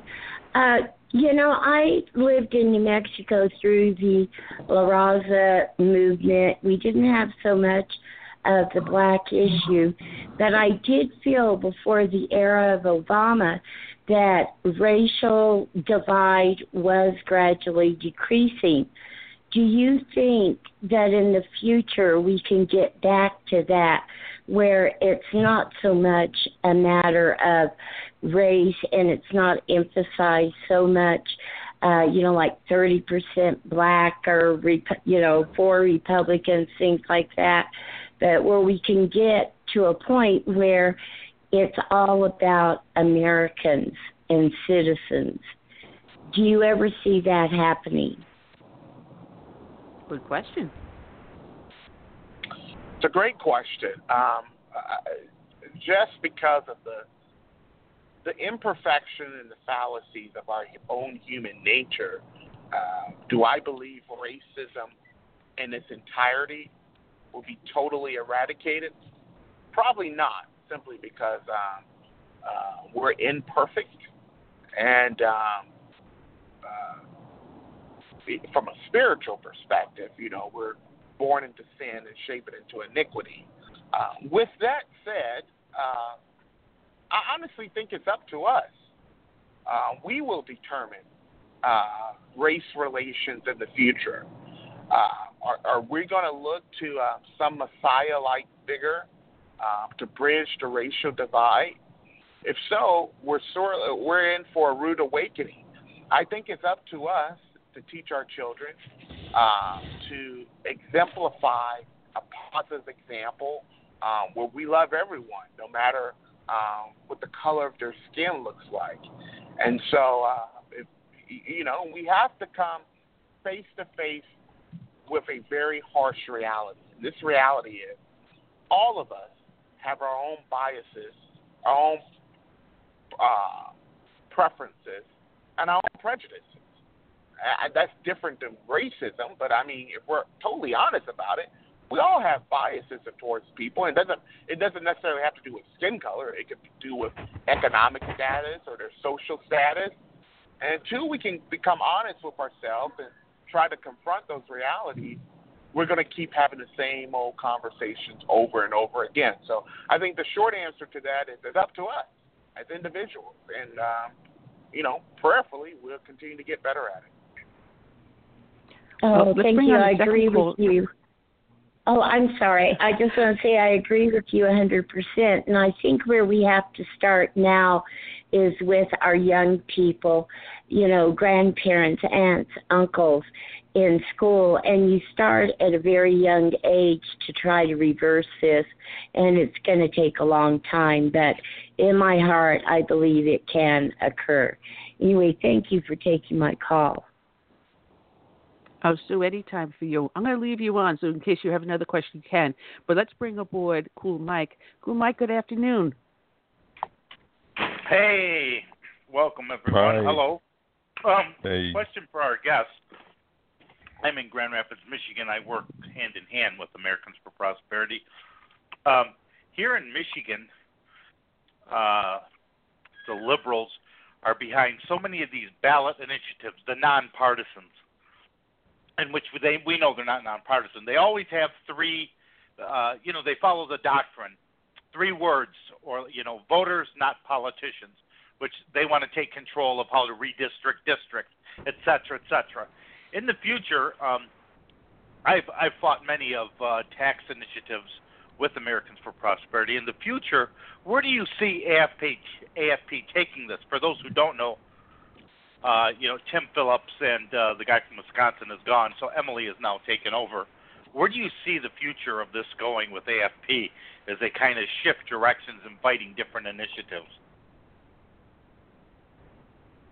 Well, first of all, thank you for your call, and, I, I'm thankful that you are uh, educated and you're aware and you're involved, um, and that that speaks volumes. Um, I cannot speak for the state of Michigan. I, I'm not aware of, of, of every every initiative that AFP is involved in. Uh, we're involved in several states, and so each state differs. I, I can speak um, for Florida, uh, but I but I will say this: um, just given uh, the vision uh, of the, of AFP on a national scale, um, they're going to continue to be involved in policy battles uh, that they're going to be on the side of the American people. So any policy that prohibits economic growth, economic freedom, individuals having more choice, AFP is going to speak up and, and, and be active. Uh, because again, uh, educated citizens become empowered citizens. We believe that uh, edu- that citizens should make the best citizens, excuse me, the best decisions for themselves and for their families and that there shouldn't be government intervention with that. So whether it's in Florida or whether it's in um, Michigan, um, you know, AFP is going to be sure um, that citizens um, are educated and involved. Yeah, my my point was that I mean they're doing these initiatives everywhere. They're involved in the California, right. um, the California to split it three ways to get two extra senators. One other thing, the Libre initiative in Florida how is that taking effect? For those who don't know, the Libre Initiative is a it's a it's an initiative. It's it's a, under the umbrella of Americans for Prosperity, with with a goal of really working hard in the Hispanic community outreach in a different manner that uh, in order to reach a lot of the Hispanics and educate them on free markets. So that, that's my other question. Sure. Yes, the Libre initiative is very effective and very involved uh, across the state. Of course, uh, not just in Florida, but in other states as well. Of course, um, Florida has a very diverse um, um, demographics um, all across the state, and so Libre is involved uh, with um, educating um, citizens about uh, immigration, uh, which includes um, citizenship classes. Um, so there's the Libre Institute that does that. Then there's the Libre Initiative um, that um, um, does political advocacy. So um, there's the C4 side and there's the C3 side, and they're they're having such positive impact in communities. Very engaged with um, criminal justice reform. I'm actually going to be doing an event in Ocala, Florida, I believe. Uh, Hispanic Heritage Month, AFP with Libre. We're going to be talking about criminal justice reform, and it's just an opportunity um, to build relationships within the community. And so I'm very proud of what Libre does, and they're continue they're continuing to make um, positive impact. Demetrius. Thank you, Mike. Good question. Go ahead, Curtis.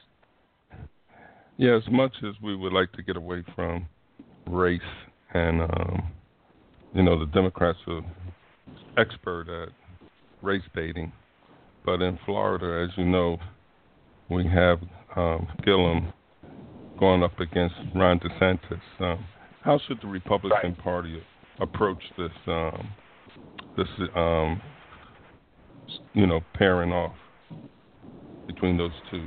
One being you know African American, one of the first to be you know chosen to run for that party in Florida, sure. and um, then you got Ron DeSantis I think people need to stick with the issues. Uh, I know that sounds go. very simplistic, uh, but I, I, just think it's the uh, the best and the smartest way. Politics is perfect. It's motion. And I agree. About the uh, the election of uh, Barack Obama as the first black president of the United States, and uh, you think about how for for centuries African Americans thought they'll never see the day. They'll never be alive to see the day when African American becomes the occupant of the Oval Office. And so, you know, we get the emotional attachment and the um, the history that comes around um, historic elections. Um, however, uh, from they're more concerned about policies. Um, th- th- there's the media likes to know first woman this, the first black this. Uh, but people are more concerned about which policies are going to be the most beneficial for my household or for my pocketbook. Point in case, uh, point in case, uh, an African American woman who attends my church. We have a very diverse show, by the very diverse church, by the way. But an African American woman came to me and says, "What do you know about Andrew Gillum?" and she said, you know, he sounds great in this, but I don't know about his policies. The fact that she was skeptical, the fact that she was seeking out information tells me that people are not just so caught up in electing people just to be the first black or to be the first black woman. And so, or the first woman. But if we can have a dialogue about issues and we keep it civil, we're going to be able to persuade people. That's that is a fact. That is an absolute fact. I want to mention the phone lines are open if anyone else wants to call in nine one seven eight eight nine three six seven five and ask Demetrius your question or, or have your comment. Um, as we're talking about uh, voting, there's been a whole brouhaha over voter ID, claiming that it suppressed vote, voters. And here in South Carolina, uh, Nikki Haley, when she was governor, said, "All right, fine. They want to challenge us because we ha- want to have mandatory voter identification. Bring in your driver's license, your passport, your military ID, but as long as it's got your picture on it, we'll accept it."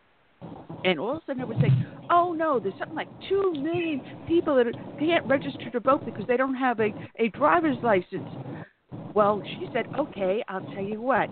Uh, during this time period, we're going to have someone pick you up at your house, take you over to motor vehicle, help you get that picture ID from DMV, and guess what? We'll also waive the fee.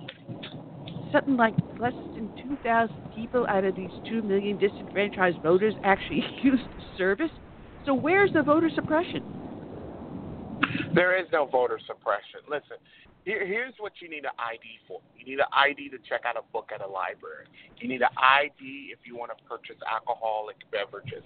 Uh, you need an ID to see a rated R movie. This idea that that you need an ID to do one of the most sacred things as a U.S. citizen uh, to vote, which is our civic duty.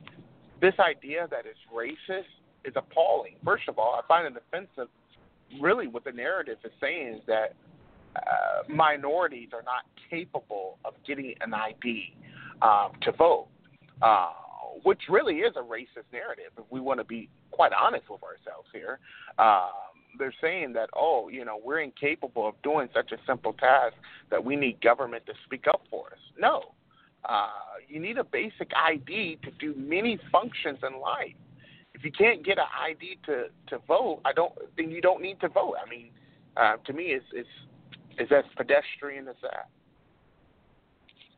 Well, then they went further and said there was no voter fraud in the last couple of elections. Uh, and then also we have a huge scandal out of Florida where a couple of people were arrested, tried, and convicted for voter fraud.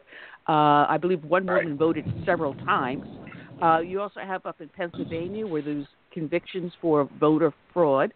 And we're finding this popping up throughout the rest of the nation that people are, are uncovering not only voter fraud, but fraudulent voter rolls with people that were dead listed, so listed as yeah. you know voting. Absolutely, well, that's been going on for quite some time, and so. Uh, Isn't it amazing that every single human being that dies turns out to be a Democrat voting in another life? None of them, not one out of the millions and millions, has voted Republican. It's kind of like Kavanaugh. For 40, 50 years now, they've been searching for his background for whatever, and out of nowhere, here comes somebody from high school. I mean, it just is amazing how how uh, diligent these Democrats are. Go ahead, Demetrius. Uh, no, no, I mean he's got a point. voter ID laws are definitely needed. Oh man! I mean, I, I may joke when I, I tell my uh, Beaufort Tea Party group at, at the end of the meeting, you know, vote like a Democrat, vote often. You know, it's, I'm joking. I'm not telling people to break the law, uh, but it, people are, are too sensitive. You know, and here you have Dianne Feinstein comes up with this secret letter from this secret person who refuses to be identified for something that happened 35 years ago when Kavanaugh was still a minor, and she's accusing him of either I can't even understand what she's accusing him of because we have no idea what's in the letter. Uh, but supposedly 35 years ago, he and a couple other boys, there was a girl they liked, obviously. They ended up cornering her in a room and they held her for a little bit of a while.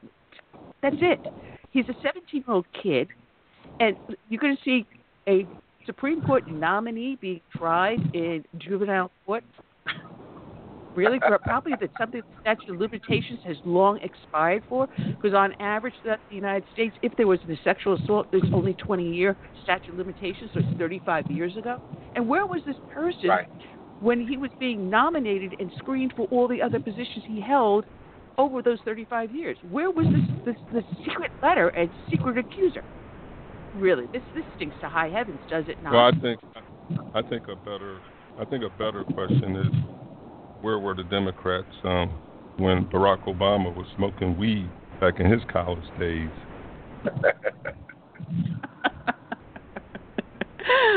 oh man, well, Demetrius, you know, what's you know, your thought on? Poli- well, you know, in politics we see it all the time: selective outrage, and you know, um, oh yeah you know the Democrats are playing up to their base, and um, they're, they're basically trying to they're trying to delay the inevitable. But um, when it's all said and done, you know, Brett Brett Kavanaugh will be um, sworn in as an associate justice of the Supreme Court.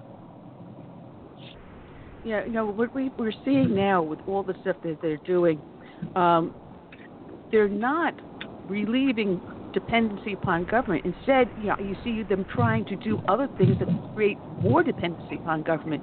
And Lyndon Baines Johnson, in his great plan coming up with um, uh, welfare and everything else that's followed along that, has destroyed the American family. At first, it was the destruction of the black family and the black middle class, but now it's the destruction of all families. What do we do to bring back American exceptionalism and American values, Demetrius? Well, we strengthen our family. Um, that that's the first thing, uh, and we we have to. Uh, it is very simple. Uh, it's not rocket science. Uh, a two a child that's in a two parent family structure. That doesn't mean that they're exempt from trouble and they're not exempt from the multiple thresholds of life but they're more likely to achieve a good quality. Uh, they're more than likely uh, going to have access to a good quality education, a good paying job, and upward mobility. We have to strengthen the role of family. And for too long, uh, we've allowed government to be a surrogate father, to be a surrogate mother, and we've um, we've slacked on our role and responsibility um, in raising families. And so, um, uh, strong, strong families make strong communities. And if we're ever going to have strong communities, we're going to have to strengthen our family, not rely. We need to be teaching them before public schools teach them, before private schools teach them. They, uh, we need to be the number one and the main teacher in our family. And um, overall, I think we'll see our communities be strengthened. Well, there's a growing phenomenon uh, because now more and more children are being raised by their grandparents, not by their parents. The parents, for whatever reason, step out of the picture. Either they will not or cannot raise the children, and grandparents are now taking on this role. And there was an excellent example in the news last night. I caught this, and I forget exactly where this was, uh, but the son had passed away, and now the the grandparents had to take care of the children, and they had this he had his son had one of these fantastic collectible cars in 1962. I forget what the model was. And the grandparents said, "Well, in order to get enough money to help raise the our child, our grandchild, they ended up selling the car at an auction. And when the person bought the car, realizing that the money was to go to help raise the grand the grandchild, took the car and gave it back to the auction, had it auctioned a second time and raised another hmm. twenty thousand dollars. And then the person that bought that car again took the car, donated it back, auctioned it off again. So after it was auctioned a total of four times, they raised for the, the grandparents something like eighty thousand dollars going towards raising this child. And this is a phenomenon we see more and more grandparents stepping into a role that they thought they would not have to do anymore, that of raising a child. Wow, yeah, and so and, and that men that mentality, unfortunately, has been going on for too long, and so uh, you know we have to we have to teach things like accountability. We have to teach things like responsibility. We have to teach things like, hey, you're not entitled to anything. You actually have to work hard for things. Uh, nothing's just going to be given and granted to you um, just because of your charisma, your good looks, um, or because of the giftings you have. You have to go out and prove yourself. And it's incumbent upon us as elders or seasoned people in life to, to pass this thinking on um, to people who look up to us and people who will precede us. Guys, I apologize, but I do have to jump off of here. Uh, but I, I do hope that we can further this dialogue. All right, and where can people find you? They can find me on Twitter at dminor85. Well, Demetrius, thank you so much for joining us, and we welcome you back in the future. Oh, certainly. Thank you guys for having me. All right, Demetrius. All right. Take care. That guy. All right. Awesome. So cool. I was going to say cool, Mike, and soon What'd your you say, mics Mike? are open. So if you want to join, join in a um, free for all. Let's go at it. But yeah, your friend uh, Curtis Demetrius is is a really great guest, And uh, there was more things I had to talk with him, but uh, hey, yeah. we're glad to have him for the little time we did. So cool, Mike. And we can um, we can always yeah. bring him back. Yeah. Absolutely, absolutely, and uh, it's, it's it's interesting because I saw that story about that grandparents uh, on the news last night on Fox News. So if anyone wants to go to Fox, they may have the video up there to take a look at it. But we had the guest uh, just earlier uh, that was talking about uh, grandparents. You know, are now have to be part of the family. They have to take a role model uh, show and lead by example and bring yeah. stability to the family, especially in these one parent households. There is a need to, to show how a healthy relationship should be and how a family unit should coexist together. Curtis? Well, you know, over, over the years, at least in the last, I would say, 30 years, grandparents have taken on a more prominent role um, most of them have been forced to. You know, I don't think all of it's because they wanted to, but you know, when their children go to prison or die from a you know overdose, whatever, somebody got to step up and take care of the grandchildren. So I think that's where grandparents can have a, a great influence on these these children. You know, and um, guide them and, and hopefully get them back on the right track or if they're already on the right track to keep them there. So I, I think it's important to have grandparents in the picture. And if you don't have grandparents, adopt somebody else's. Go ahead, Sue. Well, you know, one thing that I've noticed, and I think they're starting to work on this, has to do with welfare reform. And also, we're already seeing it in some of the tax reforms that have gone into place where people were actually penalized for being married. And I know in the uh, especially with welfare, if you have a man or you know the father living with the mother, the amount of money they're getting is actually decreased. So I think while we look at all these other things, we also need to look at that and really re- you know, do a lot of reforms to where you're not penalized for marriage or two parent households and things like that. Oh, that is true. You know, if daddy's not in the picture, mommy gets more money. And the more babies mommy has with different daddy babies, the more money she gets. There was that case a number of years ago in Florida. The woman had something like 13 kids, and they were all from different daddies and she was saying, "Who's going to pay for these kids?" Well, it ended up, you know, she ended up getting a, arrested and the children finally taken away. But she felt that the government was responsible for the fact she had 13 kids from 13 different daddies. Really, that's not personal responsibility. well, you can trace a lot of this back to um, LBJ and his Great Society when it really, you know, in actuality broke up the um, the, the home and, and minority communities because you could get more money, you know, if there wasn't a father in the house. And I, I think over the decades, we we see where that has failed, and the results are out there in the streets with, with kids who who don't have respect for life, young kids who are in jail for murder, and and I mean, it used to be one thing for a kid to steal an old lady's pocketbook, but it's gotten much worse than that these days. So, you know, I think it's important to have a two parent home and a stable home so we can reverse some of what we're seeing like in Chicago and Memphis and Detroit.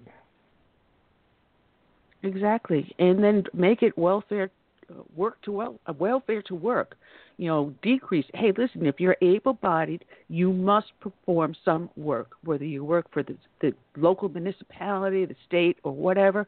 If you're shoveling horse horse manure after yeah, the horse going, drawing carriages in Central Park, do you have to do something for that money? You can't just get money for the sake, of, you know, just being lazy, just not wanting to work. That that it has to stop the free ride has got to stop, and then people have to take personal responsibility for themselves. The idea of the dole may have had good intentions when people were really hurting, but at this point, we have the highest uh, number of jobs out there that are not being filled. Record number unemployment, especially for minorities. There is no excuse for an able-bodied person who wants to work to not get a job. So what if you flip burgers in McDonald's? It's not it's not evil. We're not we're not disrespecting you, but eh, have respect and work for that dollar that's coming in. Really. Meanwhile, you got to pardon me. I'm getting attacked by a kitten. she saw my hand. One, one of the she saw my hand one of oh, the long term successes, I think, one of the long term successes. You mentioned LBJ, Curtis. Uh, here, here's uh, the Democrats are so good. They're in visionaries, and they're very good at many of the things they do. They're exceptionally good. And what they did is when they instilled all these, they knew whoever held the reign, the mission would continue. Because realistically, I mean, their mission ultimately is a communist state. That is their mission. And it doesn't matter if it takes 10 years or 110 years, as long as they're slowly moving in that direction, that is success. And in the meantime, we see the things that they continue to do because they know in many, many ways Americans work against themselves but they have just executed their plan. It hasn't been perfection, but it's been done very, very well. And here is somebody that's uh, really fighting them in Donald Trump. And this is where you see how deep it really is as far as not just the state, but the initiatives that they have done over the last how many years in order to eventually succeed the republic into a communist state. That is true, and we've got to reverse the trend. And we've got not just decades, you've got a century and a half of, of reversal we have to do. It's going to be a long slog back, but hey, no journey starts without taking that first step. And the first step is the election of Donald Trump. And now he has done more in these two years than we have seen in a long, long time. And so the reversal has started. Now, getting Kavanaugh um, uh, into the Supreme Court is a priority at this point. And Dianne Feinstein coming up with this crazy secret letter that she sent to the FBI. First off, if he committed any sort of a crime, it would have been a local issue of a local arrest at that point. Why it went to a federal FBI because it's not a federal crime. Or if there was a crime at all committed, and secondly, it would have gone to juvenile court. but something that is past the statute of limitations. Why even bring it up? And why at the 11th hour? If only to stir the pot. You know, they couldn't get Kavanaugh defeated any other way by pulling some dirty trick like this. And it's exactly what it is a low down, dirty trick. Yeah, I think um, American public is more sophisticated. You know, having seen these things like through the Bill Cosby case and quite a few other um, prominent cases. We we see people like Pelosi and Feinstein, you know, come up with these these gimmicks, and and we see right through them. I believe most of the the you know public who are critical thinkers, or or at least staying tuned in, and it's not going to work. You know, it's not. So they they just ought to stop, let the process work its way through, and, and get this guy and you know on the bench and be done with it. They're going to get their turn if they ever win again, and that's the way I look at it. When they won, we didn't like everything that Obama did and the Democrats, but we didn't pitch a fit like you know like they did. And now that we we won our side, it's like you know they cannot accept that no matter what. So you know wow. it's, it's their loss because they're going to be defeated with that attitude. The world of intolerance tolerance from the left, and it's and it's starting to backfire on them. The Me Too crowd and everything else is starting to really backfire. Black Lives Matter, uh, Antifa, it is big time backfiring. And then when you see people go absolutely berserk on their online rants and and attacks, physical attacks. God forbid if you walk out of the house wearing something that has Trump on it, you will be attacked. So once yeah. the normal average citizen sees this, they realize this is not what America's about, And now the walkaway movement is growing in power and strength. And the videos that are showing up on YouTube, some of them are great, absolutely well produced ones. But notice the vast majority that are saying walk away happen to be minorities. So yeah. there's something to the story. We're down to our last four and a half minutes quick. of the show. But uh, just, just real, real, real quick, because we got, we got 30 seconds. It, I, we still have a mentality in the Democratic Party that black people can't do anything without, uh, you know, the, the white liberal. And that mentality, that they still think that. That's why they think the media is effective, and it's not. They're going to find out in November, at least at the federal level, that uh, we're working to make America great again. That's right. Well, cool, Mike. Thank you for joining us, and Sweet Sue, thank you for joining us also. Uh, we'll be back here on Tuesday. We got Twilo that will be joining us, and we got an author, James. I'm going to try to pronounce his last name, Sokoninsky, or whatever. Uh, he's got a new book out, The New Paradigm, Volume One, on how different things he feels should be done to change America back to its exceptionalism and its founding principles. It's an interesting book. Some things I agree with, some things I don't. But uh, also next week we have Barack, no, Baruch Baruch Pletner. uh, he's originally from Russia and is now an American okay. citizen and spends his time between Canada and the United States excellent. I spoke to him on his phone, and he is a joy to talk to. And John Guandolo will join us back again. Remember, Chris, we had him up at the South Carolina Tea Party Coalition Convention. So we'll be talking more yeah. deep state, two gentlemen. Great guests lined up all through the end of the month. And if you're out there in the path of uh, Florence, please be safe, please be careful, and get yourself to safety. So until then, I say good night and God bless, and I'll leave you with our closing song when the roll is called up yonder. Take care.